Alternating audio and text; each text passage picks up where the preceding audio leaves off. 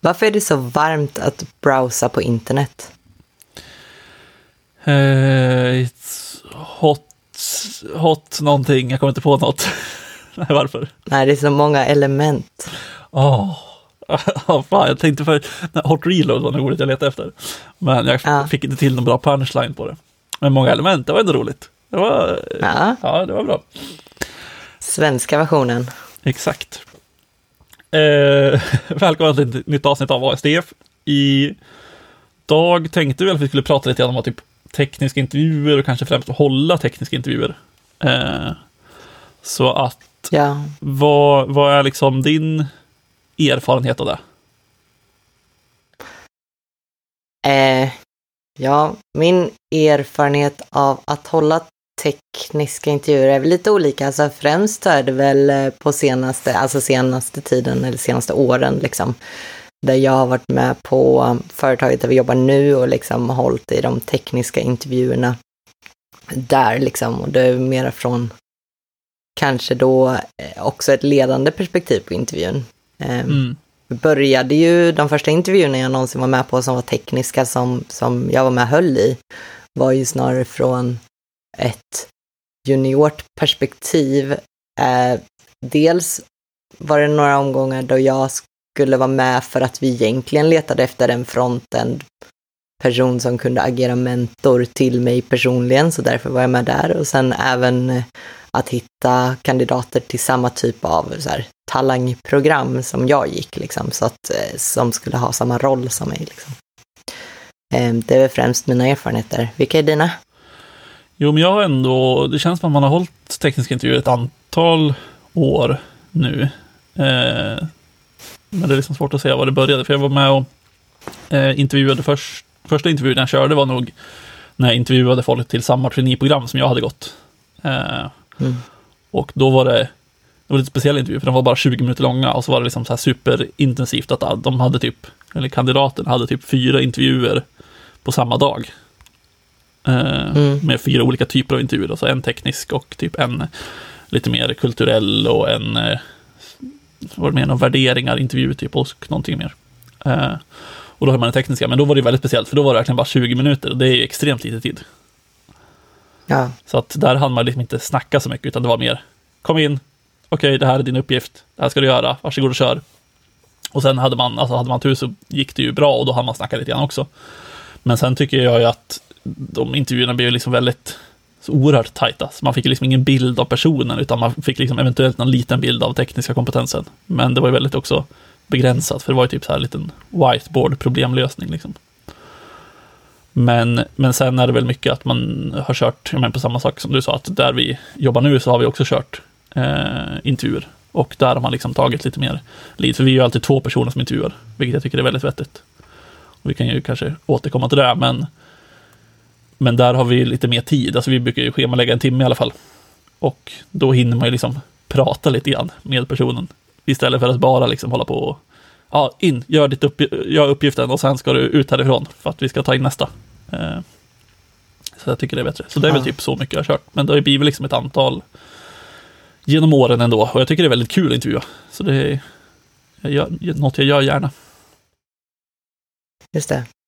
Um, det är intressant för den du beskrev när du tog in personen i samma traineeprogram som du gjorde var ju ganska likt det jag gjorde också. Ja, mitt hette ju talangprogram för det fick inte heta traineeprogram tror jag, men det var väl eh, ganska snarlika upplägg så.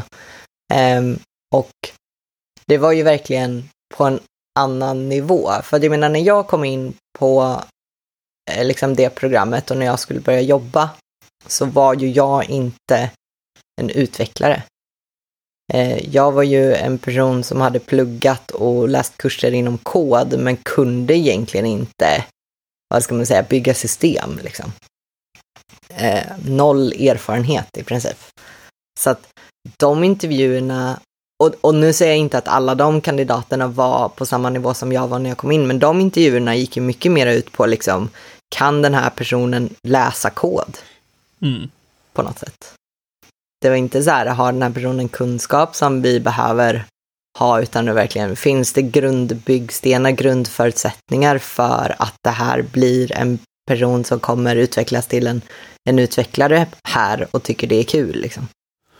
Ja, precis. Ja, för jag tror att det är väldigt viktigt att man ändå anpassar sina intervjuer, eller i alla fall förväntningarna på intervjuer efter vilken roll man intervjuar till. Alltså det låter ju självklart, men, men särskilt när det är typ nyexade personer eller någon som har jobbat några år, då är det ju så extremt stor skillnad på vad man kan förvänta sig. Alltså en nyexad person kan man inte förvänta sig att de kan koda knappt. Alltså det är liksom så annorlunda på det man lär sig på universitet och eh, sånt jämfört med vad man eh, faktiskt gör om man har kodat liksom, professionellt. Ja, men det är också intressant för att det beror ju väldigt mycket på jobbet såklart. För att jag menar att där jag kom, det var ju produktbolag liksom och där planen var att ta in personer och lära upp och, och liksom på, på så sätt följa med utvecklingen och få en resurs liksom. Sen är skillnaden om man tar in personer som man ändå måste förväntas kunna eh, köra själv lite från start så för att det är kanske, ja men till konsult utan traineeprogram och sådana saker. Så det kan ju vara väldigt skilda förutsättningar där med liksom. Ja, nej verkligen. Och det är alltså så här, men det är klart att man måste anpassa efter liksom bakgrunden, för det kan ju vara folk som är självlärda eller folk som har gått på universitet eller folk som har jobbat ett år eller folk som har gått något bootcamp eller liksom finns ju så jävla många vägar in i utvecklaryrket nu för tiden jämfört med kanske förr i tiden. Och mm. då måste man liksom ha lite rätt förväntningar på, eh, på personen man intervjuar. Liksom. Men jag tycker också att, som sagt, att även om det är liksom en teknisk intervju så är det för mig väldigt viktigt att man kan liksom få en bild av personen, alltså hur den är som person också. Alltså inte bara liksom tekniskt, för att det... Man vill liksom veta hur folk jobbar i team eller liksom hur man tänker på saker som inte liksom berör just koden, alltså så här hur man kommunicerar och sådana saker. Det tycker jag också ingår lite i den tekniska intervjun. Eh, och att det inte bara är fokus på att okej, okay, nu ska du whiteboard-programmera lite grann här, för att visa att du kan skriva kod. Ja. Ja, vilket är liksom, har du något favoritsätt att eh, intervjua tekniskt? Jag tycker det är skitsvårt. Det känns som att eh, mitt absoluta favoritsätt, tror jag, skulle vara, som jag aldrig liksom har gjort på riktigt, kan man väl säga, eh, är ju typ att parprogrammera. Det tror jag skulle vara det absolut roligaste eh, och bästa sättet, för att då tror jag att man kan få utföra Men problemet är väl att det tar lite eh, tid, alltså i det att det kräver att man sätter sig ner och kommer in i koden och sånt där. Det kan nog vara ganska läskigt för eh, kandidater som helt plötsligt ska sitta med någon som ska titta på dem när de skriver koden. Sen tycker jag att man kanske ska alltså, rotera även om man gör en intervjusituation, att även om jag intervjuar någon så, så vill jag liksom också att jag skriver koden, fast då får man ju känna på hur de, hur de kommunicerar, om de bara är tysta eller om de faktiskt tar för sig lite grann, eller om de kommer med idéer eller ställer frågor eller sådana saker. Um, men sen har jag aldrig liksom testat det skarpt riktigt eh, och sett hur det har gått. Men det känns som en väldigt bra grej. För annars är jag ganska så anti-whiteboard-intervjuer, där man typ, särskilt om man ska skriva kod på, eh, för då, det tycker jag är helt värdelöst. Det är liksom inte så det funkar när man jobbar, det är inte så det funkar i verkligheten. Alltså absolut, ska du sitta någonstans och göra, eh, skriva liksom algoritmer, då kanske du ska kunna göra lite algoritmer på en whiteboard, men det är inte så du jobbar i verkligheten. Du har ju alltid tillgång till Google, du har alltid tillgång till kollegor som du kan fråga. Det är liksom, Eh, det är så verklighetsfrånvänt att koda på en whiteboard, så jag tycker att det är en urusel eh, liksom, intervjuform. Mm. Ja, det är intressant, för jag har faktiskt haft en intervju där vi körde mobbprogrammering, kan man väl kalla det. Eller så kan man säga kanske parprogrammering med ytterligare en åskådare eller någonting. Eh, där jag faktiskt körde så att kandidaten fick eh, jag kommer inte ihåg vilket vi började med, om det var så att vi började med att jag var en driver och kandidaten skulle guida mig Eh, eller om vi körde så att kandidaten blev guidade av oss liksom. Men dels är det så här att jag eh, tyckte ju, jag tyckte ju synd om kandidaten. Alltså det, det var verkligen att bli kastad ut på djupt vatten så att säga. För att det, det krävs ju lite nerver och så här, det är en väldigt eh, sårbar situation för den personen liksom. Ja, verkligen. Så att kommer man förbi det så var det ändå väldigt bra, effektivt. Sen så finns det ju alltid så här, det kanske blir ännu svårare att utvärdera liksom vad är nerver och vad är, ja, liksom kanske avsaknad av viss teknisk förståelse ibland eller, eller processen eller så här. Så det finns ju helt plötsligt många fler variabler att ta hänsyn till. Nu har jag ju bara gjort det en gång dock, så det är inte så här att jag har en fulländad känsla för det. Nej, det är, jag, jag håller med. Det är väldigt svårt det där. En annan variant som jag också tycker låter ganska vettig, för en sak som jag också inte gillar, om vi räknar bort whiteboard-intervjuer, är ju liksom hemtester. Där det är typ så här, bygg den här grejen och skicka in ett kodtest till oss. Tycker det är eh, rätt uselt. Alltså, är det någonting man kan göra på en timme? Absolut. Men det är, oftast, det är väldigt sällan du kan göra någonting vettigt på en timme för att visa vad du kan. Mm. Eh, och då blir det istället att du helt plötsligt förväntar dig att du ska lägga flera timmar på det. Och att ha liksom förväntningar på kandidater att de så här, för att få jobba här så ska du lägga flera timmar på att koda något gratis åt oss. Är ju helt värdelöst tycker jag också. Så att jag hörde om något bolag, som jag inte kommer ihåg vilket det var nu, som faktiskt betalade för sina hemtester. Eh, mm. Så de hade typ så här, ah, okej, okay, men du får den här summan och då har vi betalat dig för två timmar eller tre timmar eller vad det var. Och vi förväntar inte att du lägger någon mer tid än det. Eh, och då tycker jag man har satt ganska schyssta liksom, förväntningar på så här, okej, okay, vi, för, vi förväntar oss att du kommer lägga tre timmar på det och du får betalt för de timmarna och sen kan, vi, kan du skicka in det till oss. Eh, sen är det ju klart att det blir fortfarande den här implicita att ah, men jag lägger lite timmar till för att jag vill ju göra ett bra jobb. Men, men då är det ju liksom, jag tycker det är en tydligare, liksom, eh, ett tydligare kontrakt, eller man ska säga, mellan kandidaten och företaget som faktiskt säger att okej, okay, vi, vi betalar dig och då förväntar vi verkligen bara de här timmarna. Så på så sätt tror jag ja. det är väldigt vettigt. Men sen så tycker jag inte om det ur ett rent egoistiskt perspektiv också. Och det är ju mycket att jag måste hinna kolla igenom kodtestet och göra det ordentligt. Och det tar ju tid på ett annat sätt från mig med. Liksom. Ja. Alltså om jag dels ska hinna göra det utöver det andra jag ska göra och hinna göra det innan intervjun och komma ihåg att ta med mig det på intervjun och sen utvärdera efter. Alltså det blir så här, det blir, känns som att det blir ganska mycket mera jobb för mig också. Ja, nej men absolut. Nej, jag, jag håller med. Det blir ju liksom mer jobb att titta igenom det. Men det känns ju, det, jag tycker det är så svårt, för det känns ju verkligen som att man liksom får ut, man måste välja metod efter vad man vill utvärdera. Och liksom, det mm. finns ju liksom vissa metoder, men säg att hemtest kanske är bättre då på att utvärdera kodkvalitet och hur man skriver koden. Eh, Medan kanske, ja, men som vi gör idag, så är det att vi, liksom, det är mer problemlösning och lite så här högre nivåer. Du skriver ju liksom ingen kod när vi pratar, eh, eller när vi intervjuar. Och sen pratar man mer om koden och liksom försöker liksom gräva sig ner och se vad, vad kandidaten säger. Och då kanske man liksom får en liten annan förståelse för inte liksom koden på detaljnivå, men typ hur kandidaten tänker kring kod mer. Och lite mer så arkitektur eller lite mer så holistisk syn på, på problemlösning. Liksom. Ja. Ja, det är ju verkligen så här, för att alltså, det, det är ju kul när vi pratar om det här med whiteboard-test, just att så här, kan du plocka fram algoritmer och funktioner direkt ur huvudet och plita ner det på en whiteboard liksom? När används det? Alltså, där kanske de, de kanske jobbar så på de här storföretagen, men jag har ju svårt att tänka mig att det är så liksom. Ja, nej men exakt. Nej, för det känns ju verkligen som att tittar man på storföretag som ja, men, Google, Apple, Spotify, alltså alla dem, så känns det väldigt mycket som att det är så här algoritmintervjuer. Alltså, ja. gör ett, en binary search-algoritm här, skriv kod på whiteboarden.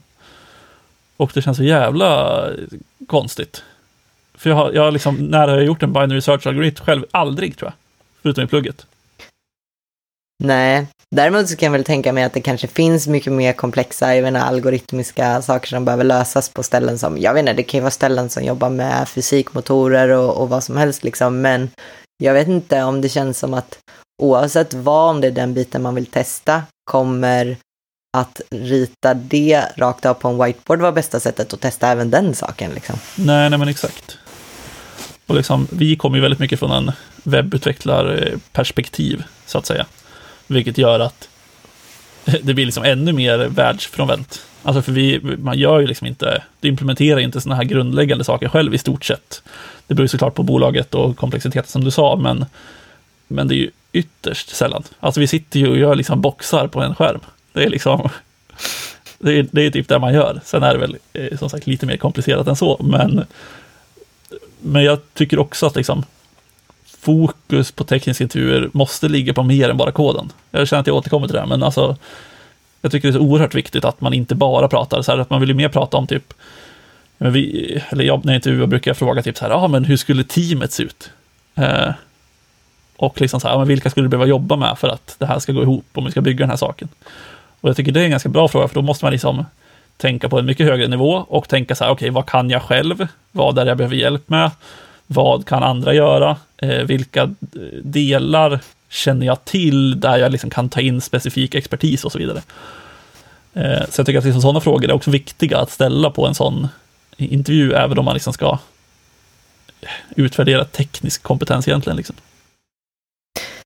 Ja, men det är ju ändå lite intressant att du säger det för att det är ju ändå en indikation på att du kanske intervjuar någon som du tänker ska komma in i kanske korsfunktionella team med mycket kommunikation där teamet ska jobba som en enhet, kanske även liksom någon typ av konsultmässighet och sådana bitar. Jag menar, det kanske inte hade varit riktigt den intervjun man vill ha om man säger ska ta in en data engineer att göra djupdykning i big data ensam i ett företag i, och bla bla. Alltså, ja. är det alltid relevant att veta den biten tro? Alltså, jag, jag, jag förstår din poäng, men jag vet inte om jag håller med för att även om du är liksom en, en big data engineer på ett liksom stort företag där du ska sitta helt själv, du kommer ju inte kunna sitta helt själv. Du kommer behöva prata med andra personer om så här, okej, okay, vad ska jag eh, vad ska vi använda den här datan till? Det måste finnas kravställare till allt man gör nu för tiden.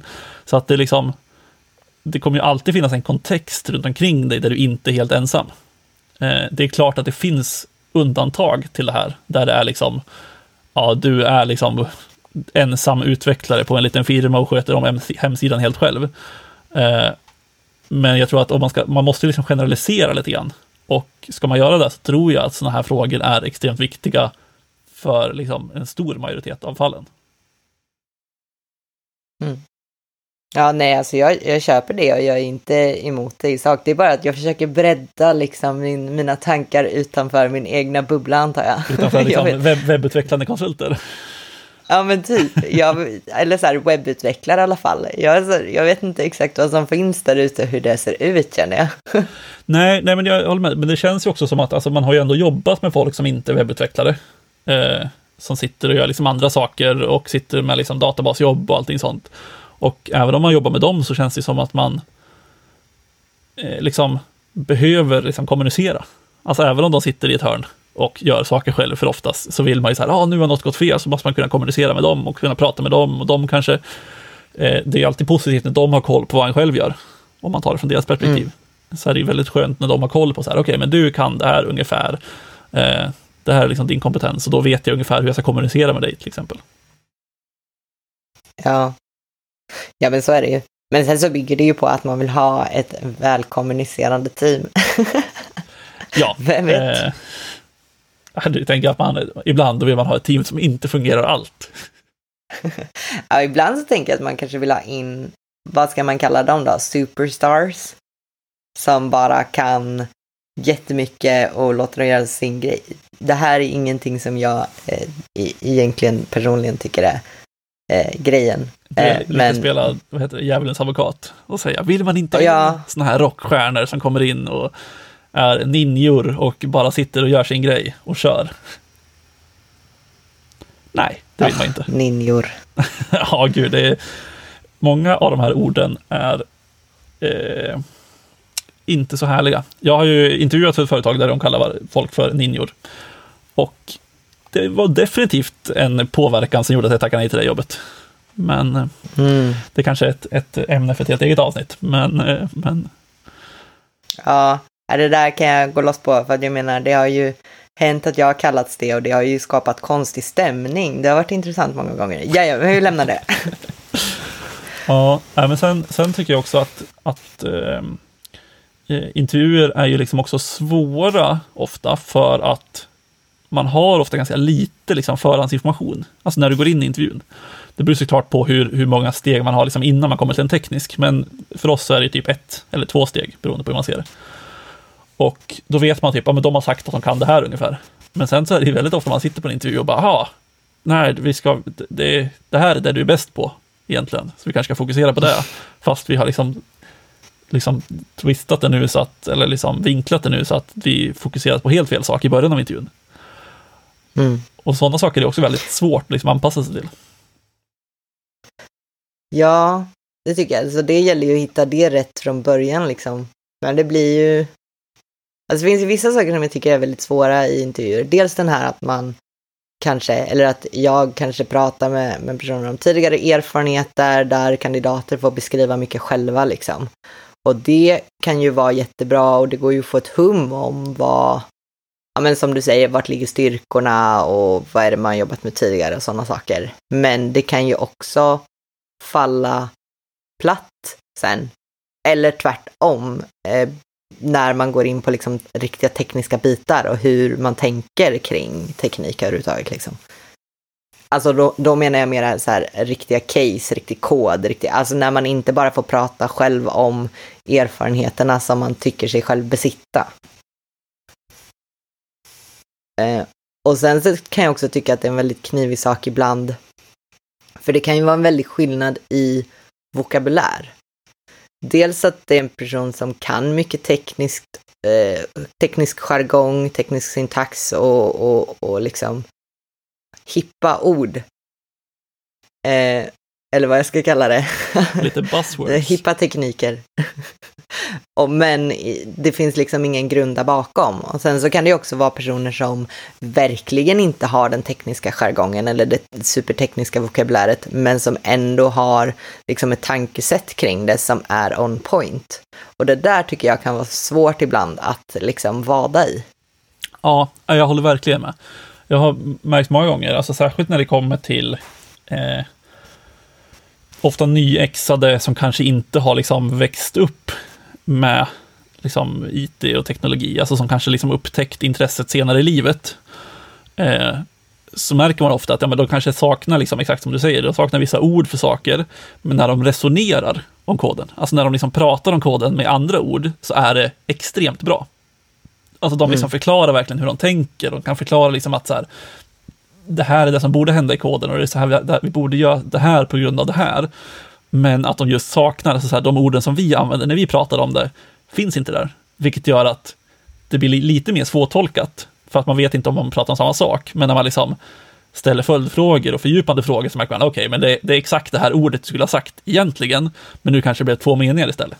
Och det mm. tycker jag är sjukt viktigt att ha med när man liksom tänker på det, att så här, folk kommer från helt olika bakgrunder, vilket gör att ja, har man inte de här tekniska orden som man kanske har hört om man har liksom växt upp på internet, eller vad fan man ska säga, eller liksom på en mer den tekniska sidan av internet, då, eh, då kanske man saknar vissa ord som man liksom inte lär sig i plugget, men som man plockar upp på vägen.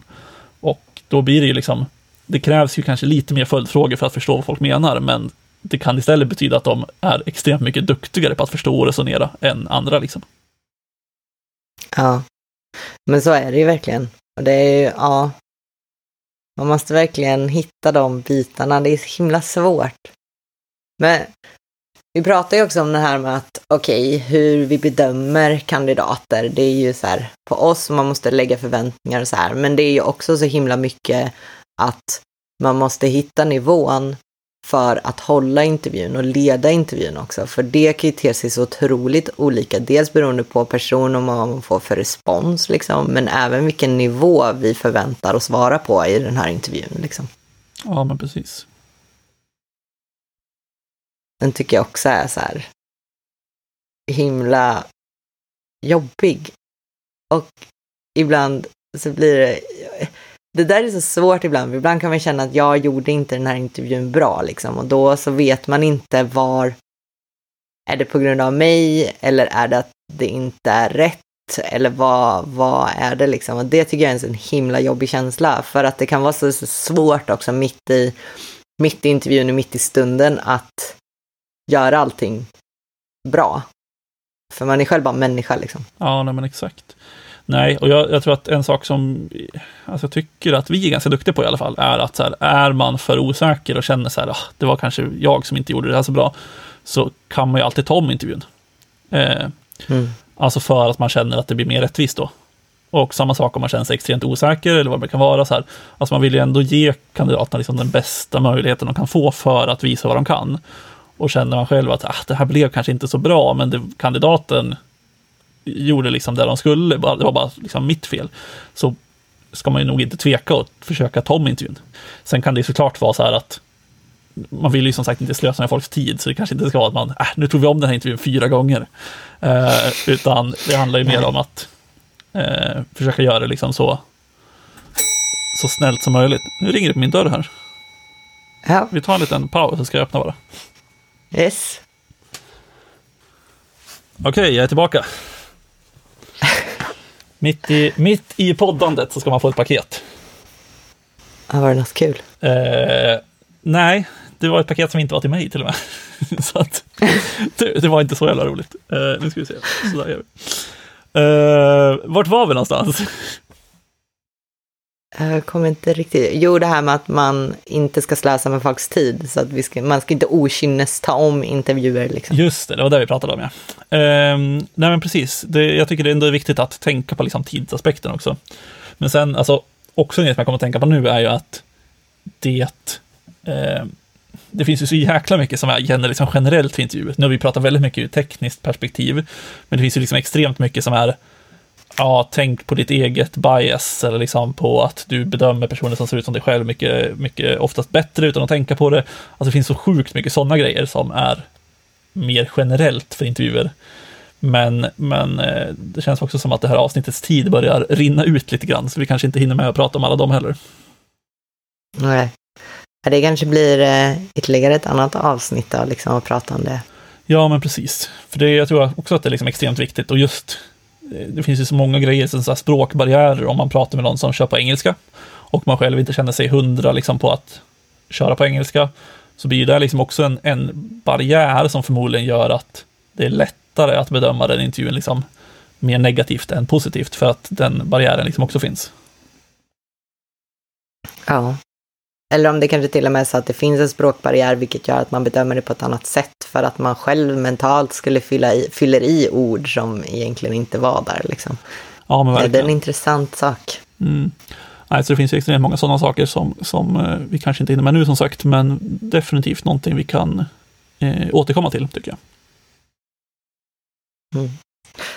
Men ja, med det så kanske vi rundar av då.